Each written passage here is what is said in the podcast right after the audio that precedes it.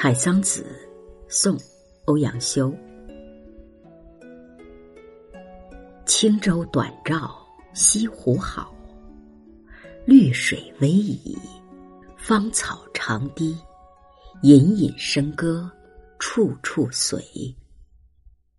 无风水面琉璃华，不觉船移，微动涟漪，惊起沙禽。略岸飞。轻舟是轻便的小船，短棹划船用的小桨，棹是桨。西湖指颍州西湖，在现在的安徽省的阜阳市，宋时属于颍州。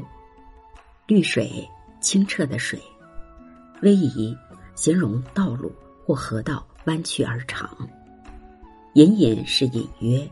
笙歌指歌唱时有笙管伴奏，琉璃是一种光滑细腻的釉料，多附在盆、缸、砖瓦的外层，这里形容水面光滑。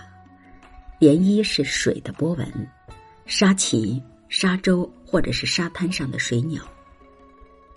这首词主要是写西湖的春色，上阙主要是写堤岸的风景，笔调轻松而优雅。西湖好是一篇之言，短棹两个字已将休闲的意思委婉写出。因为是短棹，所以轻舟缓慢而悠闲地飘荡在湖面上，游人有足够的时间来观赏两岸的春色。绿水逶迤，芳草长堤，这两句主要是写由湖心经水面到堤岸，在整体向远处推进的动态的画面。而“隐隐笙歌处处随”这一句，又从听觉的角度，将西湖的欢乐情调刻画了出来。隐隐和处处都凸显出轻舟的流动感。下阙的试点收束主要是写绿水逶迤，过片呢是写水面平滑，因为无风，方使得西湖的水面清澈而平滑，也方使得游人不觉船移。其间不仅有诗情，而且合乎逻辑。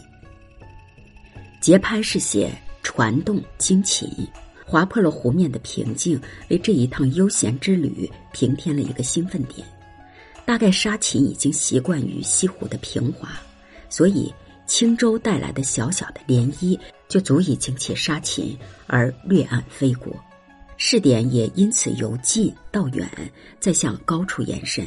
将立体而富动感的西湖呈现在读者面前，全词以轻舟的行进为线索，渐次写出堤岸和湖面的景物特征，并把游人的悠闲意趣融入其中。轻舟短棹，绿水芳草，游人笙歌与惊飞沙禽，西湖好在这一背景下得到了淋漓尽致的诠释。全词描绘了春日的颍州西湖，景色是那样的引人入胜。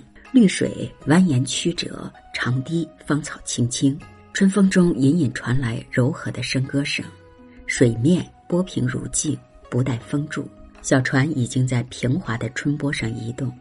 这首词就如一幅清丽活泼、空灵淡远的风景画，清新可爱，有很强的吸引力。《采桑子》，宋·欧阳修。轻舟短棹西湖好，绿水逶迤，芳草长堤。